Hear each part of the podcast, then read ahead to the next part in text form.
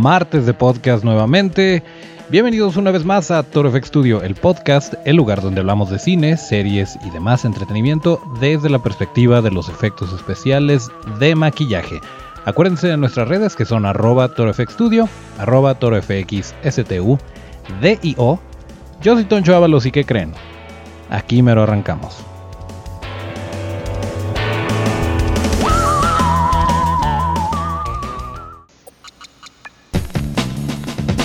Así es, estamos arrancando el episodio número 26, correspondiente al martes 16 de abril de 2019. Ya estamos arrancando la semanita porque nosotros la empezamos en martes y con toda la actitud, aunque he de confesarles un poquito molestos porque ya salió por ahí el cretino que anda difundiendo spoilers de la película de Avengers Endgame, que obviamente no les vamos a comentar aquí, pero si usted es uno de esos cretinos, eh, ya no lo sea, porque se va a quedar sin amigos y todo el mundo lo va a odiar y le van a pasar cosas muy feas y... No sé, la verdad es que no entiendo cuál es la justificación detrás de seguir este tipo de publicaciones y estarlas compartiendo, así como que compartir el odio porque pues obviamente a ellos ya les arruinaron la película y ahora lo quieren hacer con los demás. No sé qué ganan, pero bueno, no, no los entiendo realmente. En fin, el caso es que ya estamos a nada, estamos a 10 días de que, de que se estrene esta película y que todos la comentemos y estemos muy emocionados. Esperemos sobrevivir los spoilers porque... Digo, hay, hay, gente que no le molestan, hay gente que le da igual saber o no saber, o que de todas formas se les olvidan este tipo de, detalles importantes, pero existimos también quienes tenemos memoria fotográfica para ese tipo de cosas y nos es muy difícil ignorarlo y por lo tanto pues sí eh, influye bastante eh, lo que podríamos llegar a disfrutar la película, pero bueno. El caso es que, eh, pues, que el chasquido de Thanos los alcance a todos esos cretinos que andan compartiendo spoilers.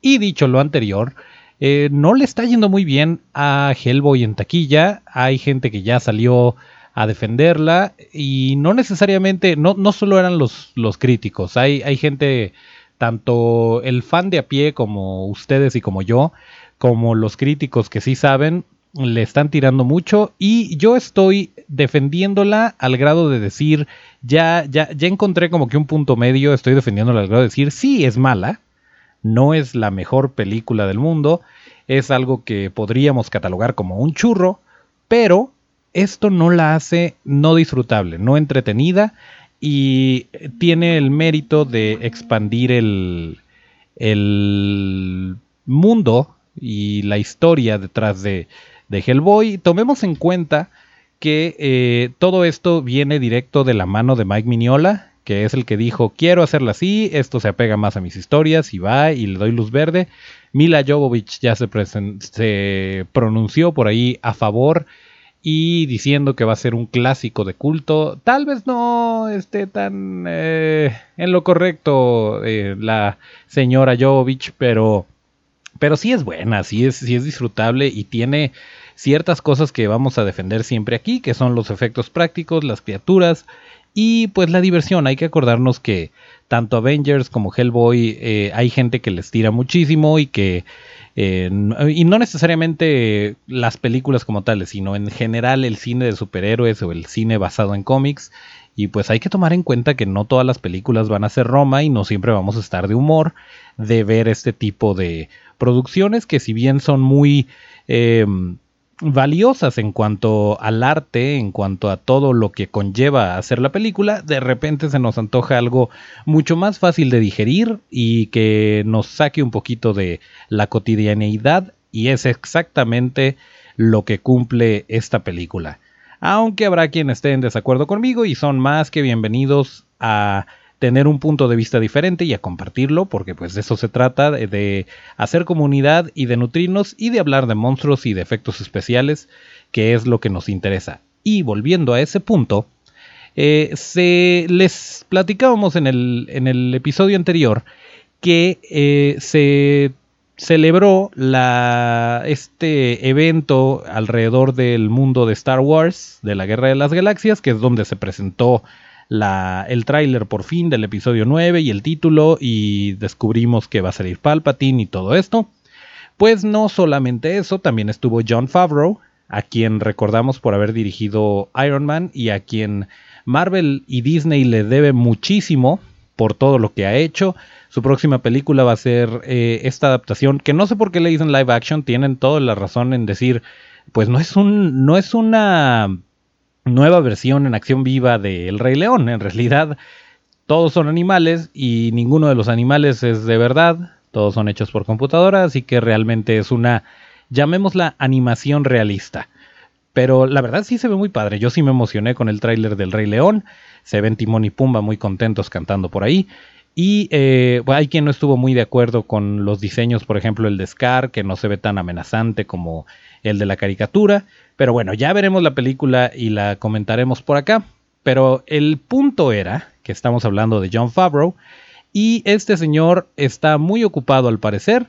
Una de las producciones que tiene entre manos, que dirigió, produjo, eh, es el, showrunner de, este, de esta serie y es The Mandalorian. Ya les habíamos hablado que es una de las cartas fuertes que trae Disney Plus en su plataforma de streaming y que se va a estrenar en noviembre en Estados Unidos. Ni siquiera sabemos si para esas fechas vamos a tener Disney Plus en México, probablemente no. Pero una vez que nos llegue, pues obviamente va a venir con todo el catálogo de películas y series originales y todo lo que está echando Disney a esta plataforma para dejar en el suelo a Netflix. Y pues hablando de Mandalorian, eh, ya sabemos un poquito más. Sabemos que es una historia de de El Mandalorian, que como tal es eh, un cazarrecompensas. Estos eventos suceden después del episodio 3, después de las precuelas, eh, después de... no, perdón, sucede después del episodio 6, después de la caída del imperio y antes del surgimiento de la nueva orden. Entonces, de la primera orden, que es la de Kylo Ren y todo esto. Y el personaje principal es interpretado por Pedro Pascal, a quien recordamos por la serie de Narcos o por ser Oberyn Martell en Game of Thrones. Y pues la verdad se ve interesante. Va a salir Carl Weathers. Carl Weathers eh, lo recordaremos como Apollo Creed en las películas de Rocky, donde pues al principio era su contrincante número uno y después se hace su amigo y después Iván Drago lo mata y estas cosas, pero en el papel en el que más lo recuerdo yo en particular es como Dillon en la película de Depredador, eh, particularmente en esta escena donde han salido varios memes al respecto, que bueno, ¿para qué se las platico? Mejor vamos a, a escucharla juntos. Dillon. Ahí se está, se está acercando. Viejo sinvergüenza. Y este es de donde viene el meme. ¿Qué pasa? ¿La CIA te hace afilar muchos lápices? ¿Eh? ¿Continúa la lucha de poder?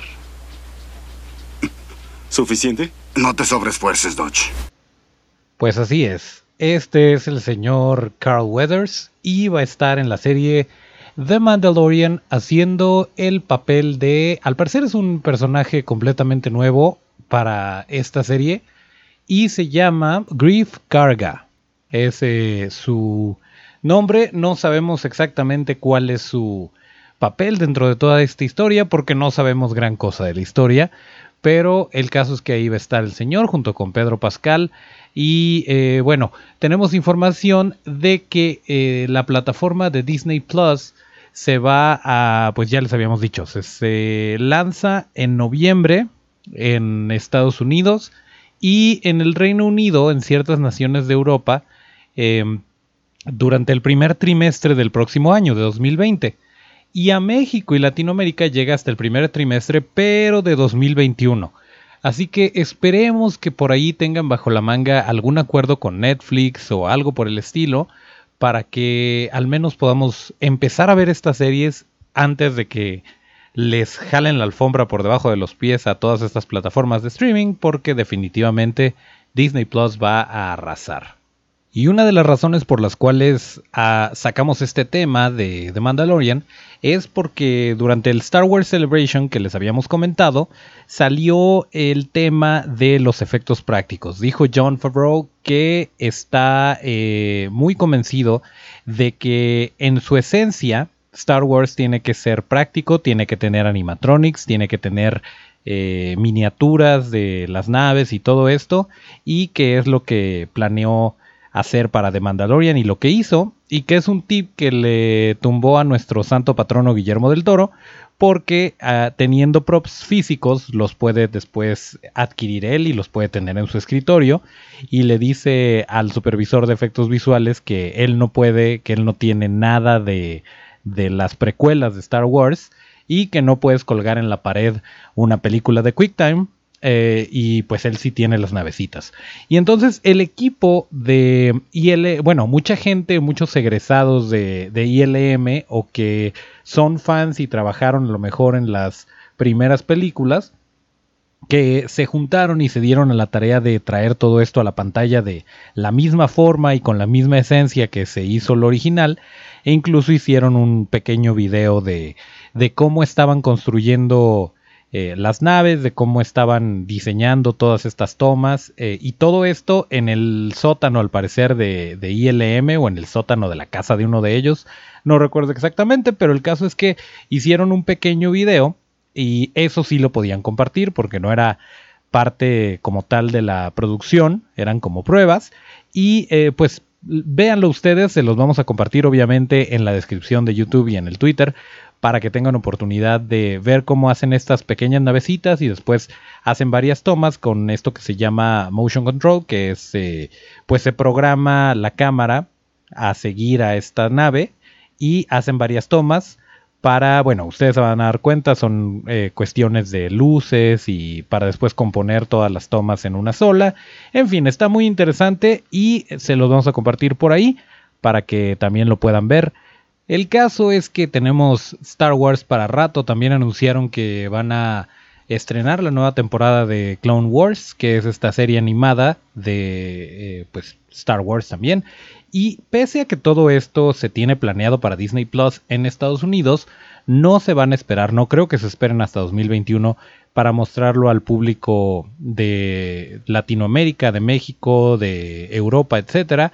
Así que seguramente van a llegar a una especie de acuerdo como este que tiene DC, que nos había comentado Melissa Jiménez, en donde si bien eh, se estrenan las series originales en la plataforma de DC, como todavía no está disponible para Latinoamérica, pues lo hacen por medio de Netflix y una vez que ya esté disponible por acá, pues entonces ya le dirán a Netflix muchas gracias, pero ya no.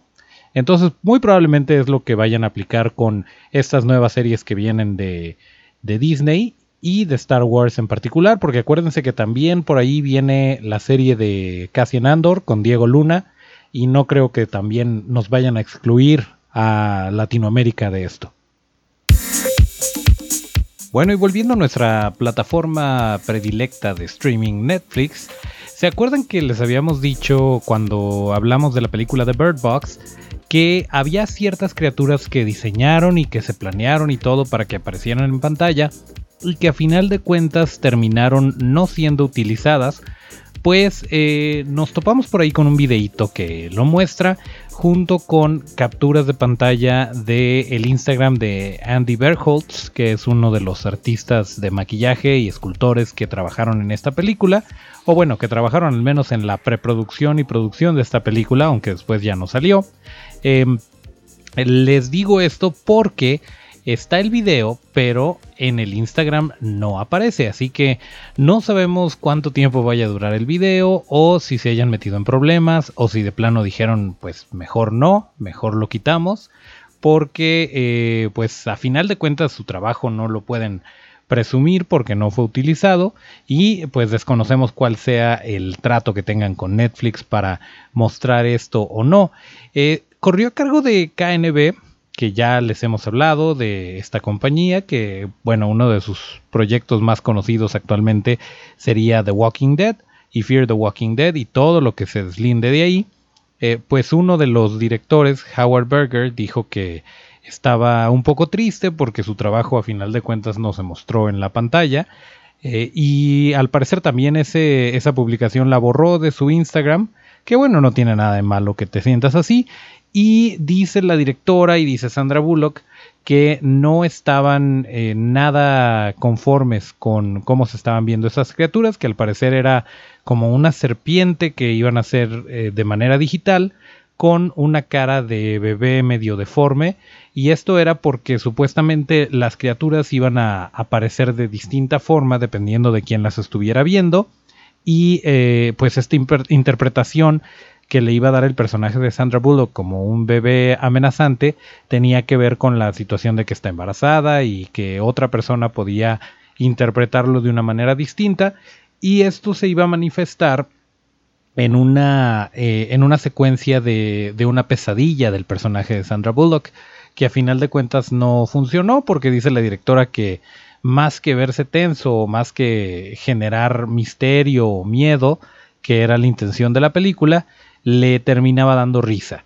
Entonces, si lo quieren ver, les vamos a compartir por ahí el videíto. Está en inglés, pero ahí tiene las eh, capturas de pantalla de cómo se hubiera visto. Se ve la escultura y se ve una prueba que hicieron de maquillaje, porque de hecho rodaron la escena, la, la filmaron, pero no fue utilizada en la película. Y nosotros les habíamos prometido que en cuanto supiéramos de estas criaturas y en cuanto tuviéramos eh, la información se las íbamos a compartir. Así que si se quedaron con la duda desde aquellos primeros capítulos donde hablábamos de Bird Box, pues eh, aquí la van a tener a su disposición para que le echen un ojo. Y la verdad es que sí muchas veces nos encantaría y saben que nos encantan los monstruos y todo eso, pero no siempre funciona y hay que tener en cuenta que todo esto es al servicio de contar una buena, em, una buena historia, una buena narrativa y si le está haciendo ruido o si se está viendo chistoso o si de plano no funciona, pues no. Nada más para darles el, el dato cultural, esto sucedió en eh, el episodio 5 del 22 de enero. Ya llevamos tres meses con el podcast. Qué bonito que nos sigan escuchando. Este, pero bueno, ahí hablábamos de la película de Bird Box, que por cierto, si no la han visto, aprovechen porque sí es, sí es muy buena. Aunque criaturas no hay, no hubo, se hicieron, pero no aparecen en la película. Y nuevamente en la descripción de YouTube y en el Twitter les vamos a compartir la liga tanto para el clip de The Mandalorian como para este pequeño reportaje sobre las criaturas que no aparecieron en Bird Box. Y efectivamente, el domingo pasado todos vivimos el fenómeno de Game of Thrones, del estreno. Para aquellos que no son fans, eh, por favor discúlpenos porque va a ser todo de lo que estemos hablando durante las próximas semanas. Y también denos chance, es, es como el final de, eh, de Avengers, el final de todas estas fases del universo cinematográfico de Marvel. Es un evento que ha tomado 10 años para los que empezamos a ver la serie desde el principio y pues eh, la verdad es que sí, este, somos muchos los fans que estamos emocionados al respecto. Eh, este fin de semana se desataron muchas cosas, pasó de todo y al mismo tiempo no pasó nada. Y las cosas que pasaron tenían que pasar para que pasaran más cosas. Obviamente ya queremos ver todo este trabajo impresionante de maquillaje que que hacen en esta serie. Pero por lo pronto pues vimos dragoncitos, vimos cosas interesantes, no les queremos eh, dar ningún tipo de spoiler, ningún tipo de destripe porque no somos cretinos. Pero eh, pues sí, se dieron muchas cosas muy interesantes en, en este primer capítulo y ahora habrá que esperar hasta el próximo domingo para ver lo que sigue, obviamente eh, es muy muy muy probable que durante o después de esta temporada nos compartan un poco más del material detrás de cámaras y saben que estas producciones son bastante eh, costosas, bastante lucidas en cuanto a efectos tanto prácticos como digitales, así que seguramente tendremos mucho material que comentar desde la perspectiva de lo que nos gusta, que son los efectos prácticos y los efectos de maquillaje. Entonces, pues ahí está, la verdad, eh, una disculpa por adelantado si usted no es fan de Game of Thrones y le molesta que la gente sea feliz, porque eso es lo que parecería a veces, pero bueno. En fin, el caso es que está Game of Thrones y estamos muy emocionados todos. Y eh, por cierto, se, colapsó en ciertas partes, no es rumor, sí se colapsó HBO Go. Eh, a nosotros no nos causó ningún problema porque no lo vimos por HBO Go, pero eh, para algunos suscriptores de esta plataforma sí, sí les presentó un poquito de problema y qué mala onda que pase justo en el, en el estreno de la última temporada de Game of Thrones, aunque pues por otro lado también es de entenderse, porque imagínense la cantidad de suscriptores que tuvieron para que esto sucediera. Pero en fin, el caso es que el próximo domingo tendremos más información todavía de Game of Thrones y nuevamente nos encantaría que nos compartan sus opiniones, que nos digan qué les pareció este primer episodio. Eso sí lo podemos platicar aparte, lo pueden comentar tanto en el video que subimos a YouTube como en los comentarios de Evox, como eh, alguna reseñita tal vez en, eh, Apple Podcasts o iTunes. Y también pues obviamente en las redes, en Facebook como mensaje directo, por donde gusten podemos compartirles información y discutirla con ustedes y obviamente mencionarla aquí en el podcast para saber qué es lo que ustedes opinan, así como opinaron sobre la película de Hellboy. Que por cierto, eh, volviendo a este tema de, las reacciones negativas que se dan inicialmente eh, de las películas, nótese que esto lo mencioné con, nuestro amigo Marín en el especial de la mole, eh, pero no quiero que parezca que estoy comparando Hellboy con las películas que voy a mencionar a continuación, pero nada más para que se den una idea de cómo a veces somos muy, eh, como sociedad humana, como espectadores, somos un poquito duros al juzgar las películas. Pues hay películas que tuvieron muy mala recepción inicialmente, eh, y que terminaron siendo de las más queridas. Empezando simplemente por eh, El Imperio contraataca, le fue muy mal a las personas, les parecían a, los críticos y a la audiencia eh, cosas como la frase de Yoda de, hacerlo o no hacerlo, no, no existe intentar o no me acuerdo cómo, cómo lo tradujeron, que por cierto sonaba muy chistoso Yoda en el doblaje. Eh, como la parte esta de, yo soy tu padre o nunca me digas cuáles son las eh, posibilidades, eh, que, era, eran diálogos muy aburridos y que no, este, no estaba bien armada la película, que no tenía ni pies ni cabeza, que estaba muy oscura, muy triste y miren, es una de las mejores de toda la saga de Star Wars. Otra que fue también muy apedreada fue la de The Thing, Em, o La Cosa. Este, acuérdense que también la platicamos, este, esta obra maestra de los ochentas, donde sale Kurt Russell, pues también les fue muy mal porque dijeron que era demasiada violencia, que estaba muy, eh, muy enfocada a lo gore, a lo, al terror, y que cómo se les había ocurrido sacar esta película tan cercana a la película de E.T. que le iba a ir muy mal y que nadie se iba a acordar de ella. Bueno, dense una idea de cómo somos a veces como audiencia. Eh, y bueno, otra, otra película también eh, fue la de Alien.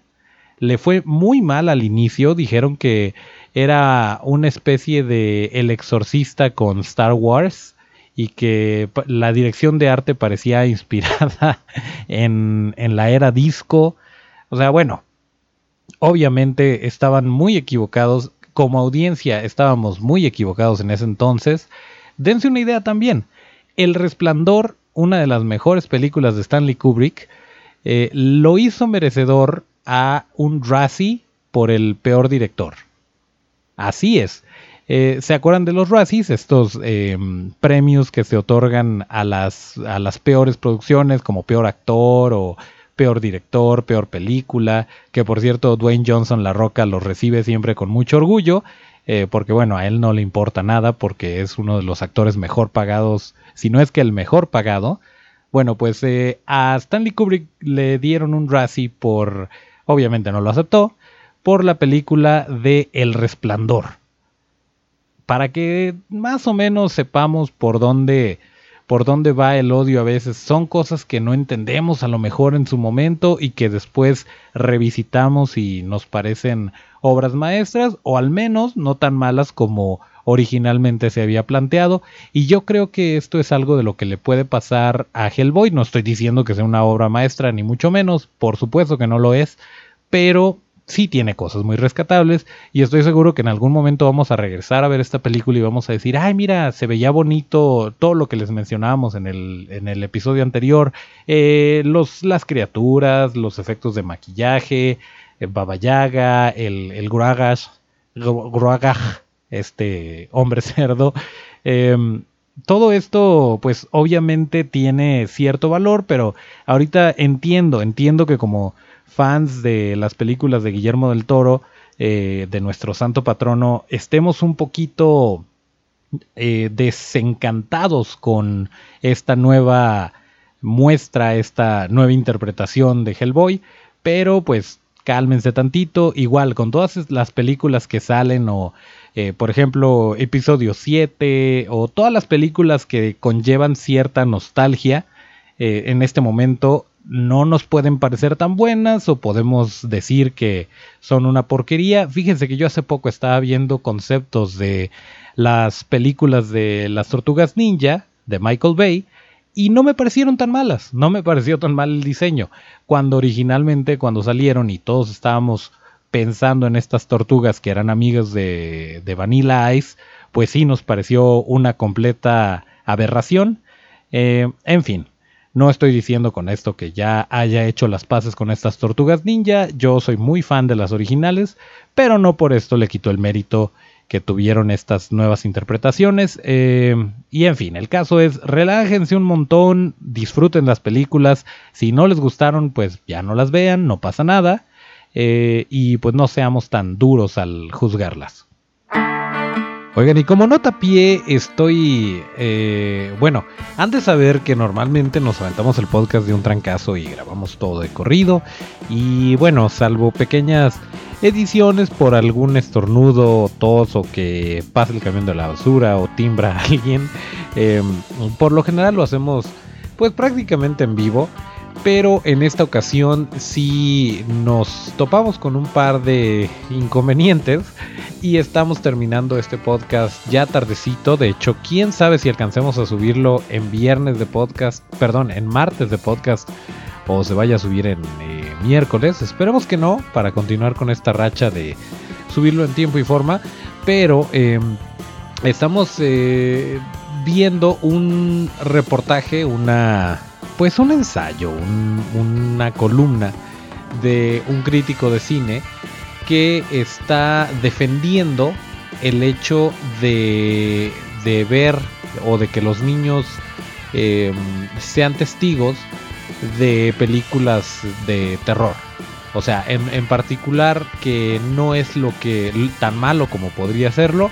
Es una persona que creció en los 60s y 70s y que dice que no, que no es tan malo, que normalmente ha, habido situaciones en los que a lo mejor en una película de Peppa Pig por accidente se cuela por ahí algún tráiler de una película de terror y dice que, bueno, su, su teoría completamente empírica se basa, o su hipótesis se basa en que el exponer a los niños a, este tipo de productos o a este tipo de situaciones de trailers de eh, obras mm, genera empatía y aumenta la creatividad en el pequeño.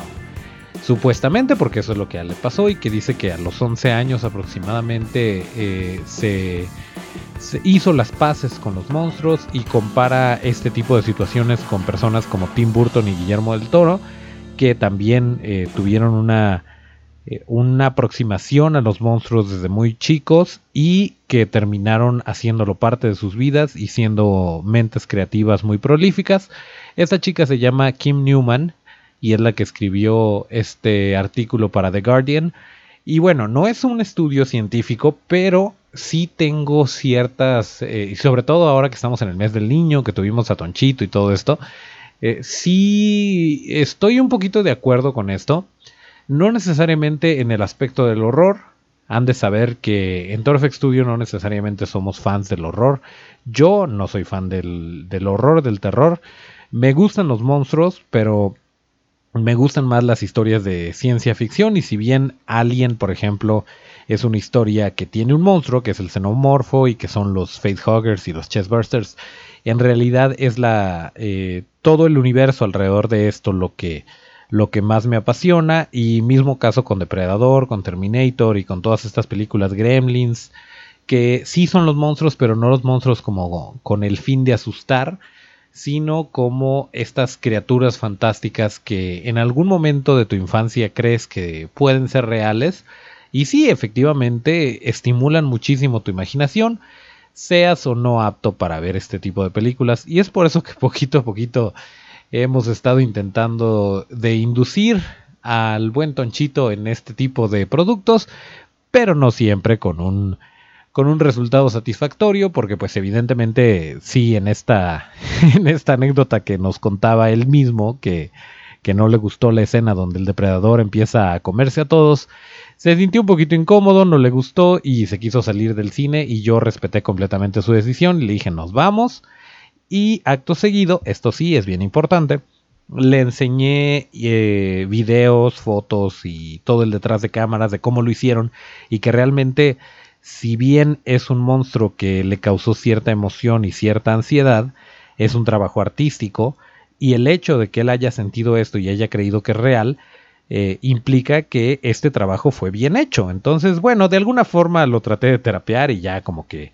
bueno, no tuvo pesadillas ni nada por el estilo, pero sí definitivamente es un estimulante para la imaginación y creo que se vale siempre y cuando se tomen en cuenta ciertos criterios y pues cada cabeza es un mundo, cada niño es diferente y creo que sí vale la pena de repente abrirles un poquito el panorama, no necesariamente con cosas que no son aptas para ellos, pero sí que em, porque muchas veces muchas veces las productoras de, de animaciones o de caricaturas en particular para niños subestiman mucho la inteligencia de los niños cuando son los más creativos, los que tienen la imaginación más despierta. Y es por esto que series como Troll Hunters, por ejemplo, de repente pueden mezclar elementos fantásticos, elementos místicos, elementos un poquito más oscuros, pero es porque saben que los niños son inteligentes, que lo pueden captar de una u otra manera, tal vez distinto, con distintas sensibilidades al adulto, pero que a final de cuentas va a resonar en ellos y los va a entretener. Y la prueba es el éxito que ha tenido en particular Troll Hunters o producciones por el estilo. Pero bueno, me encantaría que me compartieran su opinión y que dijeran cuál fue su primer, por ejemplo, cuál fue su primer eh, contacto con este tipo de, de eh, series, animaciones, películas, yo sé que muchos de los que estuvimos chicos en los ochentas, pues seguramente vimos estas películas de Critters, de Gremlins, de Terminator, Alien, etcétera. Pero más adelante, pues hubo otras y siempre, siempre ha habido una generación de niños un poquito raros que han visto este tipo de películas cuando probablemente no debieron de haberlas visto. Entonces sí sería muy interesante que nos compartieran su experiencia en este mes del niño. Pero bueno, este, se me hizo interesante el artículo y lo quería compartir con ustedes y me encantaría que nos retroalimentaran y nos dijeran qué opinan al respecto.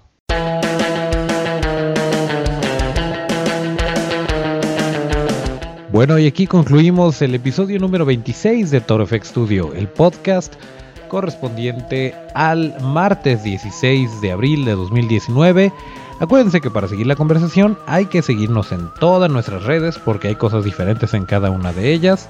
Y estamos ahí como arroba torofxstudio, arroba torofx, STU-DIO. Yo soy Toncho Ábalos, mis redes son arroba Toncho Ábalos con T. Nos escuchamos el próximo viernes y hasta el próximo llamado.